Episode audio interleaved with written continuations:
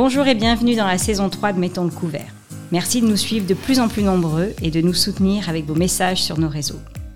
Aude, Stéphanie et moi-même, Laurence, sommes ravis qu'aujourd'hui vous soyez à nos côtés pour ce nouvel épisode.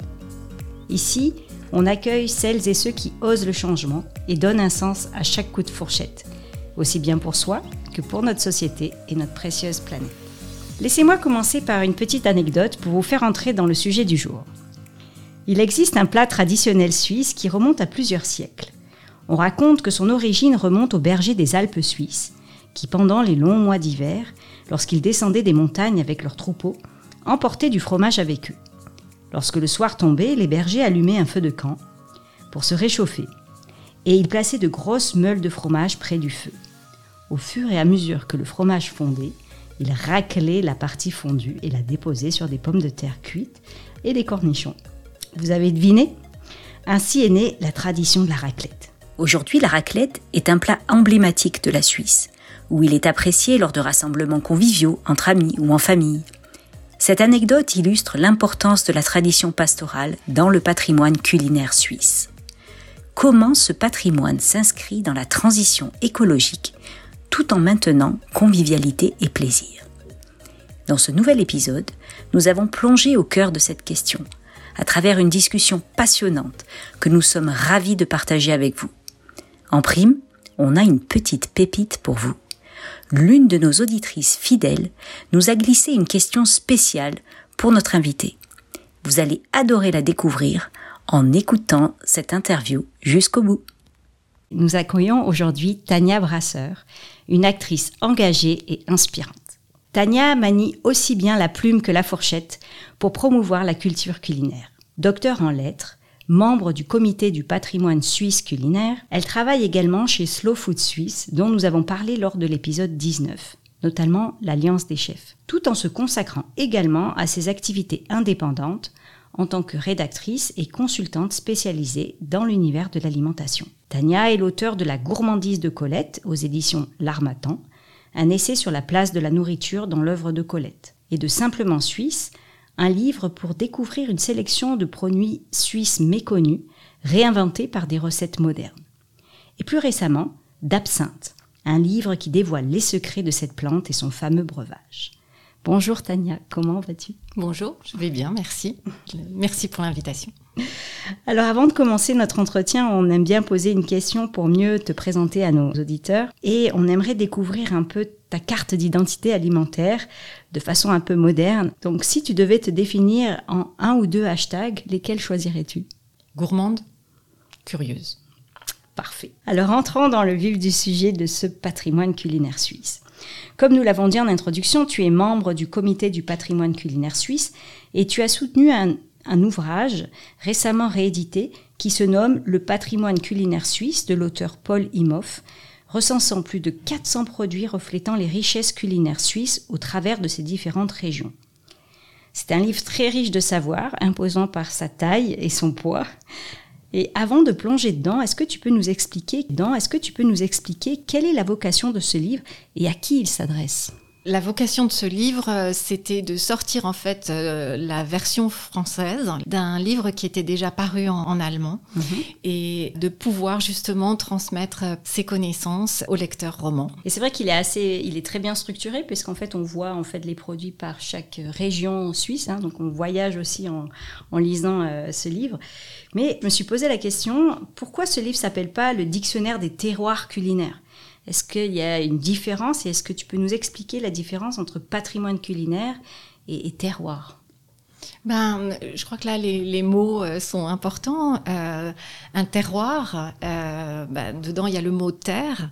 Ça signifie que ça, désigne en fait un espace géographique, un espace qui fournit un produit agricole caractéristique ou mhm. spécifique. Et dans le mot terroir, il y a ce lien entre terre et produit. Et d'ailleurs, c'est curieux de, se rendre compte quand on dit que l'alimentation, c'est aussi quelque chose de très culturel.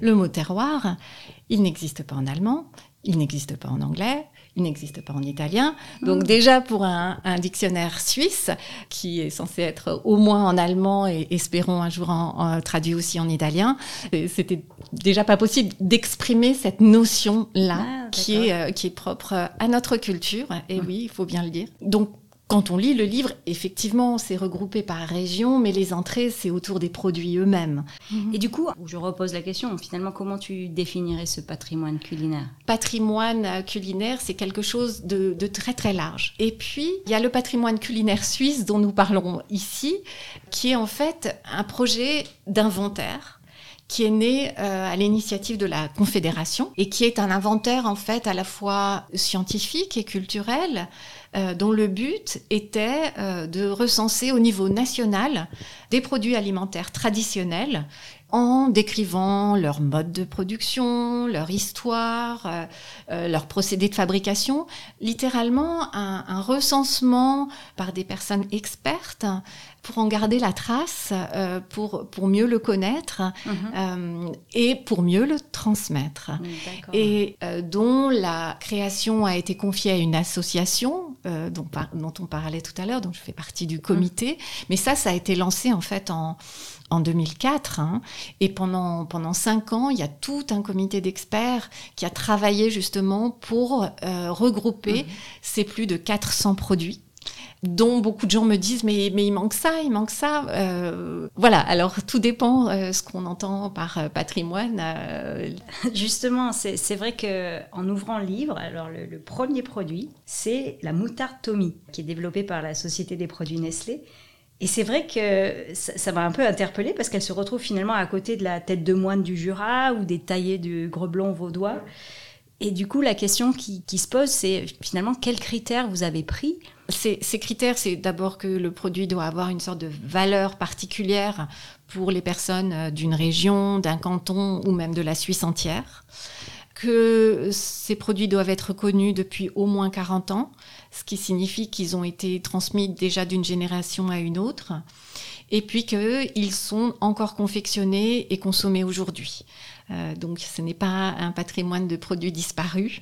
Pour revenir euh, effectivement à, cette question par rapport à la moutarde Tommy, euh, c'est vrai qu'on a souvent des personnes qui nous disent, ben, enfin bon sang, il y a des produits industriels là-dedans c'est quoi ça? Enfin, Quand on lit l'article sur la, sur la moutarde de Tommy, on se rend compte que en 1907, la famille Tommy fabriquait une moutarde qui s'appelait la moutarde Langenthal, qui était vendue en vrac dans des pots en grès. Cette société ensuite s'est développée dans les années 30 en faisant fusion avec une autre société, que le nom a changé dans l'idée peut-être de s'internationaliser en mettant un Y euh, à la place du I, parce qu'au départ, Tommy, c'était T-H-O-M-I.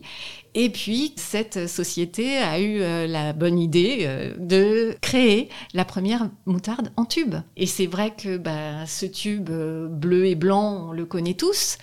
Et c'est ça, en fait, la vocation du patrimoine culinaire. C'est, d'une certaine manière, avant de devenir ce produit industriel euh, qui est devenu, qui est ensuite, par, euh, par euh, une série de rachats, comme bien souvent dans les produits industriels, maintenant appartient à je ne sais même plus quel groupe, bah, c'est un produit qui a commencé par être un produit artisanal et créé et, produit par une famille, tout simplement. Hmm. Je note vraiment cette notion de transmission hein, qui est associée à... C'est vrai qu'aujourd'hui, quand on regarde nos assiettes, elles sont quand même imprégnées par euh, une assimilation des cultures. D'ailleurs, nos assiettes évoluent, je dirais presque chaque jour. C'est un sujet qu'on avait abordé avec euh, Nicolas Godino euh, dans l'épisode fait avec l'Alimentarium, c'était l'épisode 10. donc, tu nous dis que pour rentrer dans le patrimoine culinaire, il faut attendre quand même 40 ans avec une transmission sur plusieurs générations.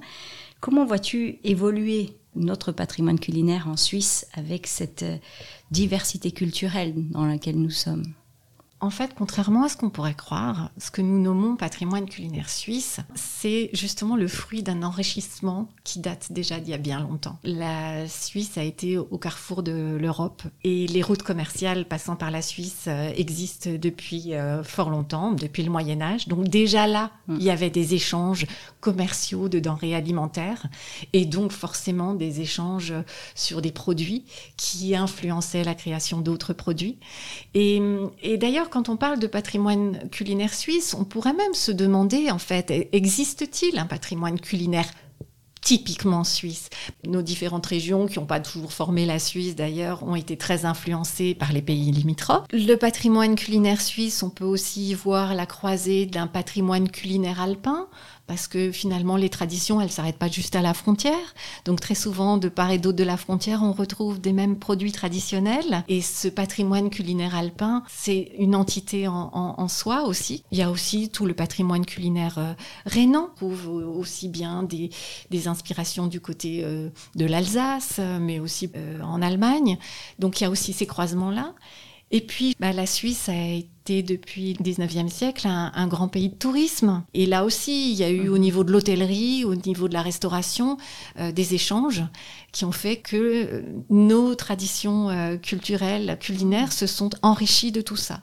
Donc, la première chose que je voudrais dire, je l'ai dit peut-être un peu longuement, c'est que depuis toujours, euh, le patrimoine culinaire est quelque chose de vivant, de dynamique, de sensible aux influences extérieures.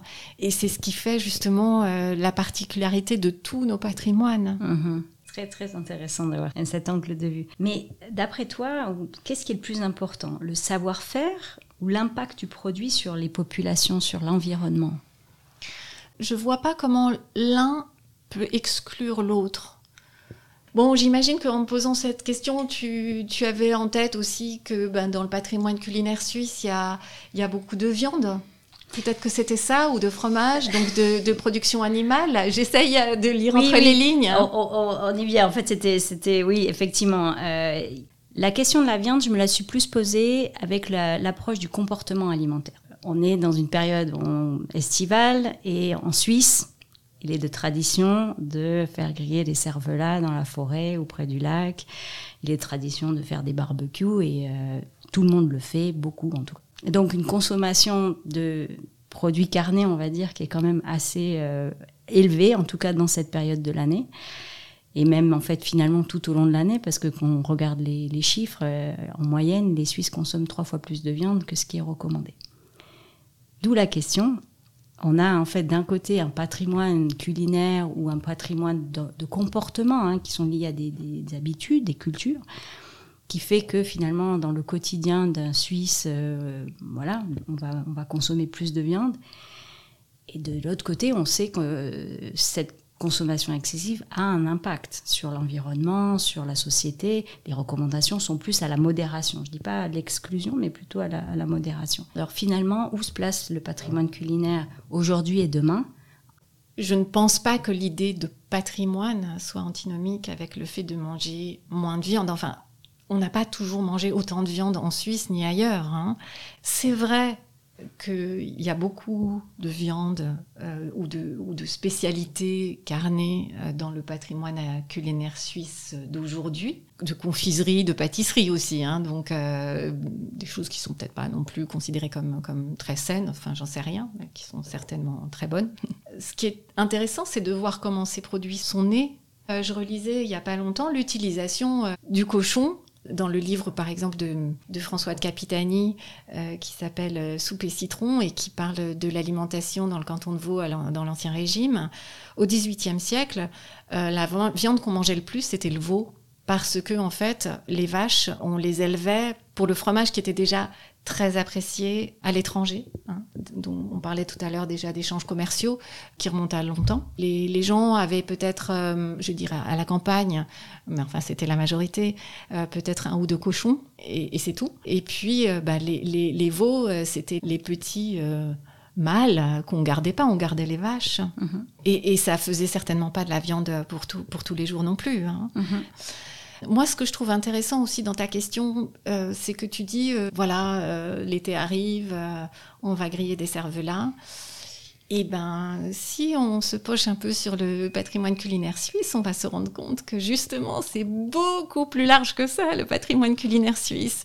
Et que, et que justement, vouloir toujours se présenter à travers ces bons plats traditionnels ou qu'on imagine traditionnels le cervelas, la fondue, le chocolat, et ben c'est juste une méconnaissance de bah, de notre richesse. Hein.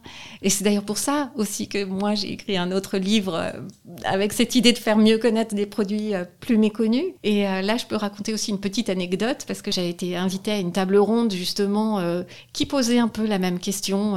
C'était entre éthique et tradition. Le papé vaudois existera-t-il encore en 2050 Finalement, le papé vaudois, c'est végétarien.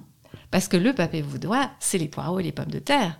Et la tradition, c'est de servir le papé vaudois avec bien sûr euh, le, saucisson vaudois ou éventuellement la saucisse au chou, le bout de phare, enfin ce qu'on veut. Euh, il y a même des gens qui servent des lardons avec. Mais, le plat, le papé, c'est ce plat du pauvre et pourtant tellement bon. Ou, concentrons-nous plutôt sur l'extrême richesse euh, de notre patrimoine et faisons-le connaître pour justement ne pas griller que des cervelas, mais, mais voir plus large en fait. En tout cas, ma curiosité, j'espère des, des auditeurs et des auditrices aussi qui seront curieux d'aller euh, ouvrir le livre et ou d'aller à la rencontre en fait de ces acteurs du, patrimoine. Et puis, et puis dans patrimoine, euh, il y a aussi bah, cette idée que finalement aujourd'hui, alors ça c'est peut-être moins dans le livre, mais ça fait partie de ce même élan de curiosité que plein d'artisans euh, font des produits merveilleux et que peut-être l'autre manière aussi de découvrir le patrimoine, c'est d'aller au marché, c'est d'aller au magasin à la ferme, euh, mais littéralement comme une vraie promenade euh, et comme une vraie découverte, et de se rendre compte en fait que quand on sort des rayons des supermarchés, il y a là aussi une richesse incroyable pas forcément des noms de fromage qu'on connaît, parce que c'est parfois des gens qui ont des si petites productions que leur fromage ne correspond même pas à un nom particulier. Un nombre incroyable de légumes. Et là aussi, bah, par exemple, euh, allez guigner sur le, site de Prospecie Rara et vous verrez euh, à quel point euh, nous regorgeons de, de, variétés de légumes insoupçonnés. Et c'est ça la biodiversité alimentaire aussi. Et c'est ça l'importance de préserver ça. Et, c'est infini, et c'est à préserver. Ça aussi, c'est du patrimoine culinaire. C'est peut-être pas dans ce livre qui, lui, s'intéresse davantage à des produits, comment dire, euh, confectionnés, transformés, mhm. mais, mais c'est aussi, euh, pour moi, euh, du patrimoine au sens large. Alors, on va aller dans un, territoire, justement, dans le côté des découvertes, qui est un peu plus moderne, un peu plus technique et scientifique, les nouveaux produits les nouvelles technologies aujourd'hui nous permettent de d'ouvrir la voie euh, pour euh, répondre aussi à des, problématiques environnementales euh, sur des nouveaux produits. Donc on trouve, on parle de fermentation de précision, des cultures hors sol, ou même des recettes de produits produits par l'intelligence artificielle. On a vu le Vivi Nova de, de Migros sortir cette année avec cette approche. Et penses-tu qu'un jour ce genre de produits appartiendront au patrimoine culinaire suisse? J'en sais rien. Euh, personnellement, c'est pas pas les produits qui m'intéressent euh, le plus. Euh, et pourtant, l'innovation, euh, je suis à fond euh, pour ça. Euh, c'est-à-dire que je pense que les artisans d'aujourd'hui, ceux dont on parlait il y a deux minutes, ceux qui fabriquent nos fromages, qui font de la fermentation, parce que là tu parlais de fermentation de précision, mais la fermentation tout court, on en fait depuis très longtemps mhm. avec notre célèbre choucroute. Il y a plein d'autres produits fermentés. Le fromage est un produit fermenté. Et, et c'est des gens qui sont de plus en plus formés, qui ont des connaissances de plus en plus précises. Les fromagers aujourd'hui, même ceux qui, fabriquent des fromages à l'alpage, euh, eh ben c'est des gens qui ont des connaissances en, microbiologie. C'est pas juste comme ça, on fait comme avant, pas du tout. Et ça, alors là, je pense qu'effectivement, bah, justement, la science, la recherche a, beaucoup de choses à, nous apporter. Donc euh, oui, il y a tout un champ pour, euh, pour l'innovation. Est-ce qu'on veut vraiment euh, jouer avec euh, l'apprenti sorcier? J'en sais rien. Disons que c'est pas, a priori, c'est pas les produits euh, qui m'intéressent le plus. Moi, je suis ouverte à tout, donc je suis prête à être convaincue par ceux qui le veulent. Mais pour moi, ben voilà, un, un, produit qui pousse, le lien avec la terre, le goût, le goût, il vient pas de, n'importe où. Et là, on revient à la notion de terroir. C'est-à-dire que euh, vous pouvez nourrir une, tomate avec, euh, avec tout ce qu'il lui faut en fertilisant, etc. Mais, euh, mais le fait d'avoir mûri au soleil, le fait d'avoir d'avoir poussé à un endroit plutôt qu'un autre, d'avoir été, comment dire, choisi pour pousser là parce que c'est là que ça sort le mieux, alors que ben si on vous fait une, de la tomate hors sol, euh, on va la choisir parce que parce que euh, c'est celle qui va mûrir le plus vite, être la plus rouge, euh, se conserver le mieux. Après, euh, je sais, derrière tout ça, il y a toujours euh, le spectre d'alimenter euh, toute la population et la population mondiale. Et pourtant, l'ancien rapporteur des Nations Unies pour l'agriculture, Olivier de je crois qu'il s'appelle, voilà quelqu'un qui défend l'agroécologie en disant que l'agroécologie peut vraiment contribuer à nourrir la planète. Voilà, n'oublions pas que toutes les subventions aujourd'hui, elles vont pas dans ce sens-là. Hein, c'est aussi toute une réflexion à avoir sur euh, l'agriculture que nous voulons. Oui, c'est, d'ailleurs une question qu'on s'est posée euh, dans un des précédents épisodes avec euh, Maximilien Stower qui a écrit euh, le livre L'alimentation en question. Euh, je mm. à, lire si, tu. Oui, je l'ai pas lu. Qui Exactement sur ce sujet. Écoute, Tania, merci beaucoup. On, a, on pourrait encore euh, discuter longtemps. Je pense que c'est un, sujet passionnant. J'aurais envie de te dire rendez-vous dans 40 ans pour voir comment nos assiettes et notre patrimoine suisse auraient évolué. Qui sait, on, verra si d'ici là, on, fera encore des épisodes avec Mettons le couvert. Euh, en attendant, je vais passer le micro euh, à Aude pour qu'elle te pose euh, des questions plus pratiques pour donner des outils à nos auditeurs et nos auditrices dans, dans leur quotidien. Bonjour Tania. Alors, Bonjour Aude. Quel a été peut-être ton plus grand obstacle ou ta plus grande victoire dans, dans ce développement de ton propre patrimoine culinaire, peut-être dans ta façon de le transmettre, dans ta façon euh, d'aller le connaître et le comprendre Et est-ce que tu aurais justement des conseils, des astuces à partager pour nos auditeurs et nos auditrices? Disons que ces prises de conscience, moi, ça fait quand même un certain temps que, je les ai faites. Hein. J'ai l'impression qu'elles sont d'une actualité plus brûlante depuis quelques années. Mais c'est vrai qu'à travers mon parcours, j'ai pris conscience de beaucoup de choses, peut-être un, petit peu avant. Je me souviens m'être retrouvée dans certaines situations, par exemple, quand, je voulais ne pas utiliser de sacs en plastique au marché, que j'amenais des, des sacs à linge, en fait. Et puis les gens me regardaient vraiment bizarrement en disant, mais qu'est-ce qui lui prend, celle-là? J'ai aussi travaillé pendant longtemps pour le magazine de l'Office de l'environnement. Et c'est vrai que là, j'avais aussi, j'ai eu une sensibilité par rapport à l'environnement qui s'est beaucoup développée. Et d'un autre côté, je me souviens de moi avant toutes ces découvertes. Finalement, qu'est-ce qui m'a permis d'avancer? Là aussi, c'est la connaissance, c'est le fait de mieux comprendre. On n'est jamais suffisamment bien informé pour comprendre en fait tous les liens, parce que tout est lié.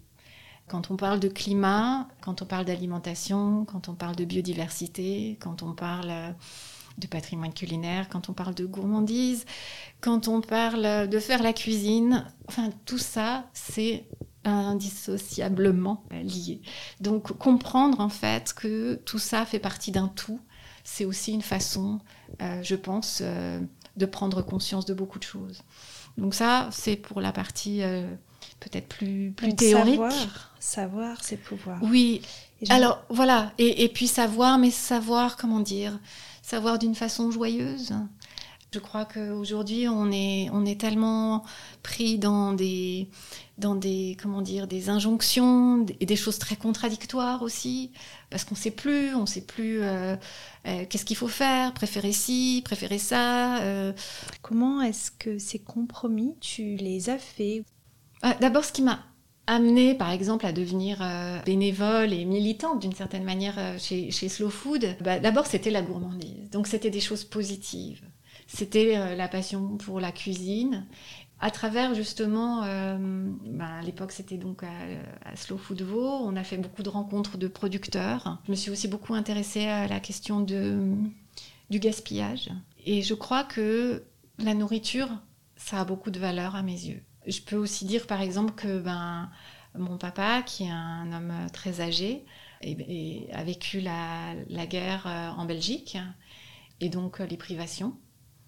Et, et ça, c'est quelque chose aussi ben, que j'ai beaucoup entendu dans mon enfance. Qui a été transmis. Donc, euh, donc voilà, c'était pas d'ailleurs toujours dit d'une manière. Enfin, je me souviens par exemple, une petite anecdote, quand on. Il avait un respect par exemple pour le beurre. Euh, donc euh, quand on, se mettait à racler le beurre sur le dessus, on se faisait presque en en disant non mais le beurre, mais, mais le beurre, ça m'a tellement manqué, il faut, faut l'utiliser avec respect. Et, et, puis pareil pour, euh, pour le pain. donc il y a cette idée quand même que nous, on est dans une...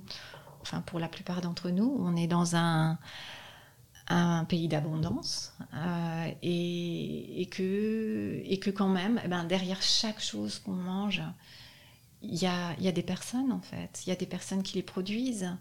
Et quand on entre dans un supermarché, je ne sais pas si vous êtes déjà dit ça, mais derrière tout ça, au départ, ça vient de la terre. Et ça vient de la terre, mais dans quelles conditions? Voilà, par exemple, aussi une question qu'on peut, qu'on peut se poser. Donc moi, j'ai beaucoup de respect d'abord pour la nourriture.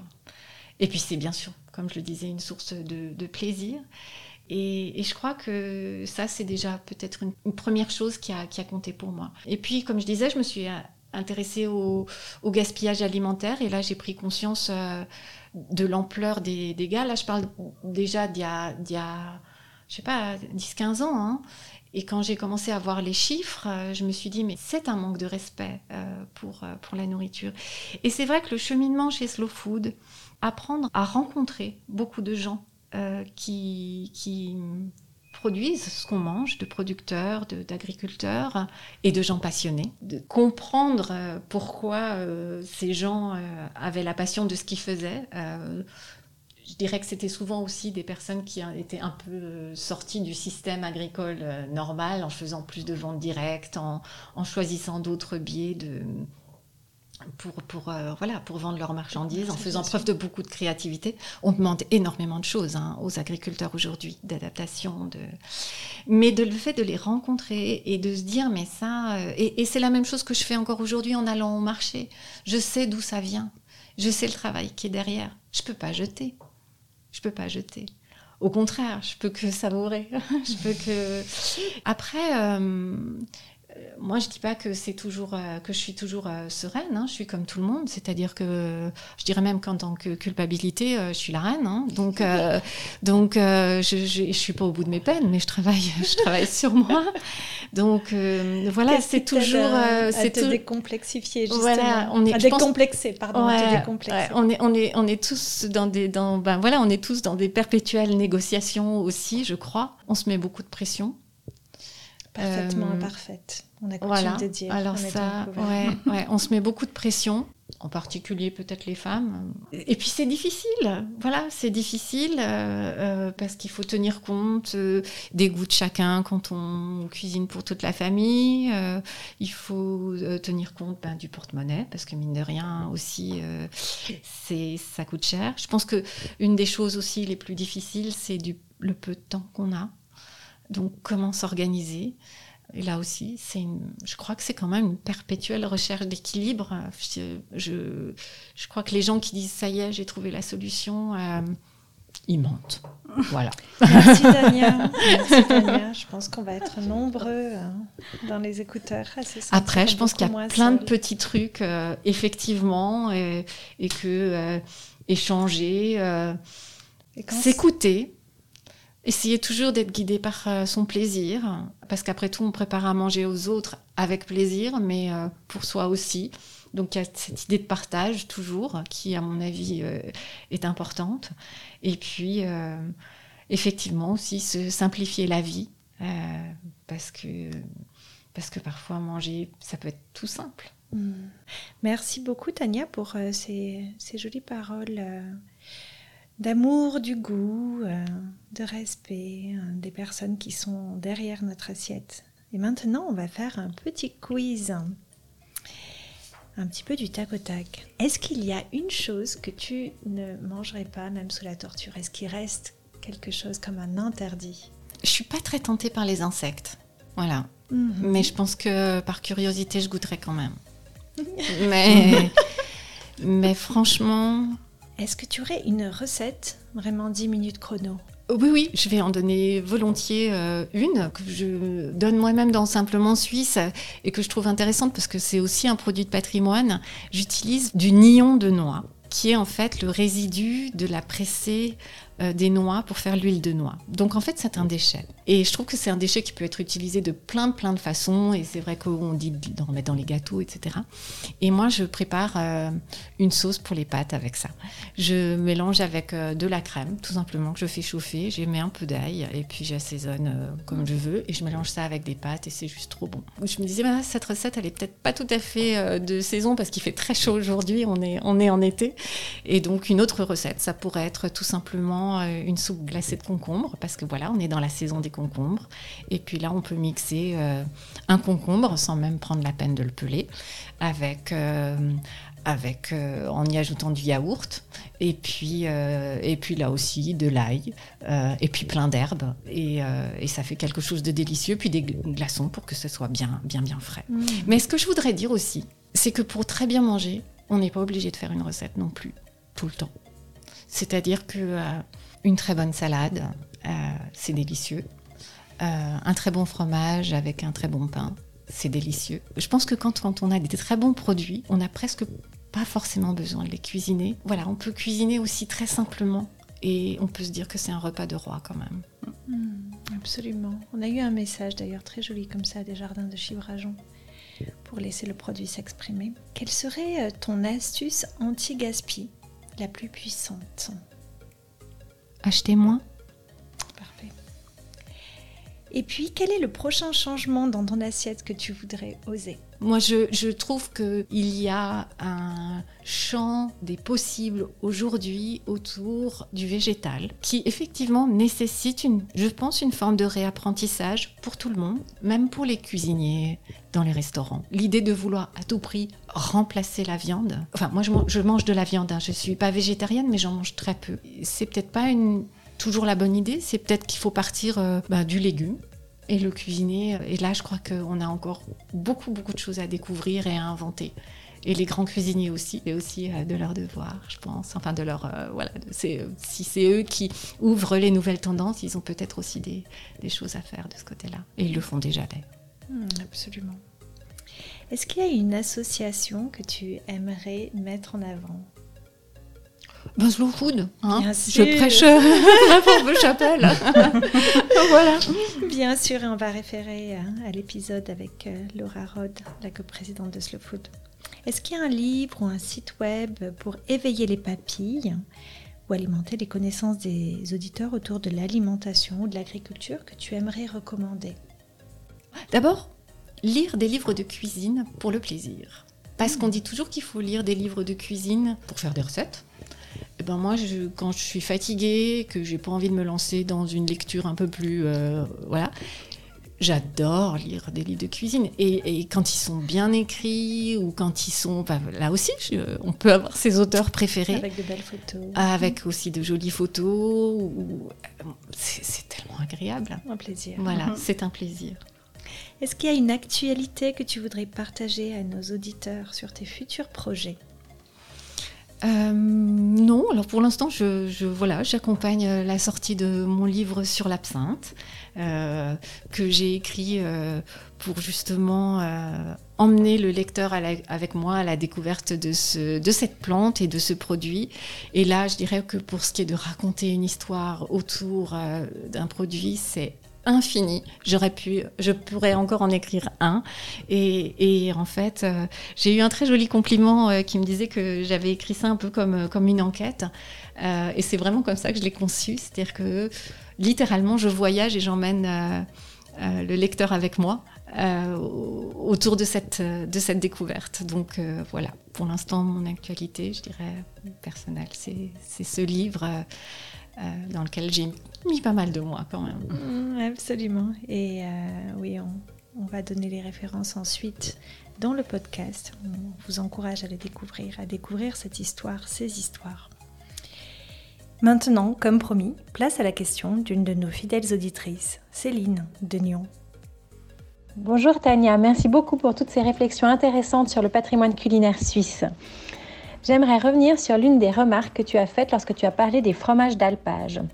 Tu disais qu'ils étaient fabriqués avec du lait de vache ayant mangé de l'herbe sauvage. Comme vous l'avez mentionné avec Laurence, nous devons réduire notre consommation de produits d'origine animale. Sauf erreur, une partie du problème lié à la consommation de produits venant de la vache provient de la façon dont ces vaches sont nourries. On utilise beaucoup d'eau pour faire pousser leur nourriture et on importe également cette nourriture de l'étranger où on a peut-être dû abattre des forêts pour permettre cette culture. Est-ce que selon toi, le fait de consommer des produits venant de vaches ayant vécu au grand air, comme par exemple à l'alpage, et manger exclusivement de l'herbe sauvage irriguée à l'eau de pluie, pourrait être une partie de la solution? Bonjour Céline. Je ne suis pas une spécialiste, mais comme je me suis pas mal quand même intéressée à la question, je peux en tout cas te donner mon avis.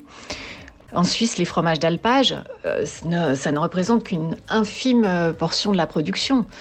Euh, et avec l'alpage, les vaches contribuent aussi à entretenir les pâturages qui sinon seraient gagnés par la forêt.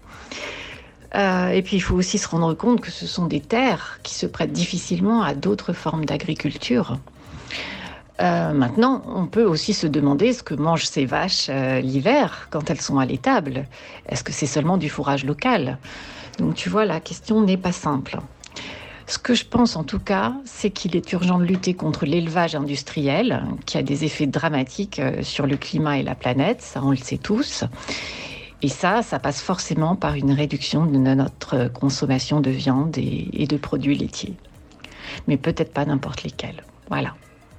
Merci beaucoup Tania, merci, ça a été un plaisir d'explorer le patrimoine culinaire suisse ou du moins de se donner envie d'aller plonger aussi dans les recettes, d'aller découvrir en profondeur ce non pas 10 recettes produits suisses, mais bien plus 400. C'est même un inventaire un petit peu, un petit peu court apparemment. Cet épisode est maintenant terminé. Pour suivre toute l'actualité de Tania, nous vous encourageons à visiter son site www.taniabrasseur en un seul mot.com et son fil LinkedIn, Instagram, Facebook. Nous vous recommandons aussi de plonger dans cet ouvrage de référence Le patrimoine culinaire suisse, écrit par Paul Emoff, traduit par Patrick Vallon, avec de magnifiques photographies d'Antal Thomas que vous trouverez chez l'éditeur Infolio. Merci aussi à nos sponsors, l'agence de communication Shine à Lausanne pour leur soutien, la fondation Inartis pour nous permettre d'enregistrer dans leurs locaux. Si cet entretien t'a inspiré, pourquoi pas le partager autour de toi ou nous laisser une note 5 étoiles? Ça aidera à le diffuser encore à plus de monde. Si tu as des astuces que tu as mises en place, qui t'ont fait avancer dans cette transition durable, partage-les en commentaire. Nous serons heureuses de les mettre en avant avec la communauté de Mettons le couvert. Et pour connaître le prochain épisode, c'est facile, abonne-toi sur la plateforme audio et sur nos réseaux sociaux Instagram, Facebook, LinkedIn et YouTube. Et si tu cherches un groupe sympa et motivé à faire changer notre assiette, rejoins notre association en nous contactant à mettonslecouvert à gmail.com. Merci encore pour ton écoute et ton soutien. Nous remettrons le couvert bientôt avec un nouvel invité.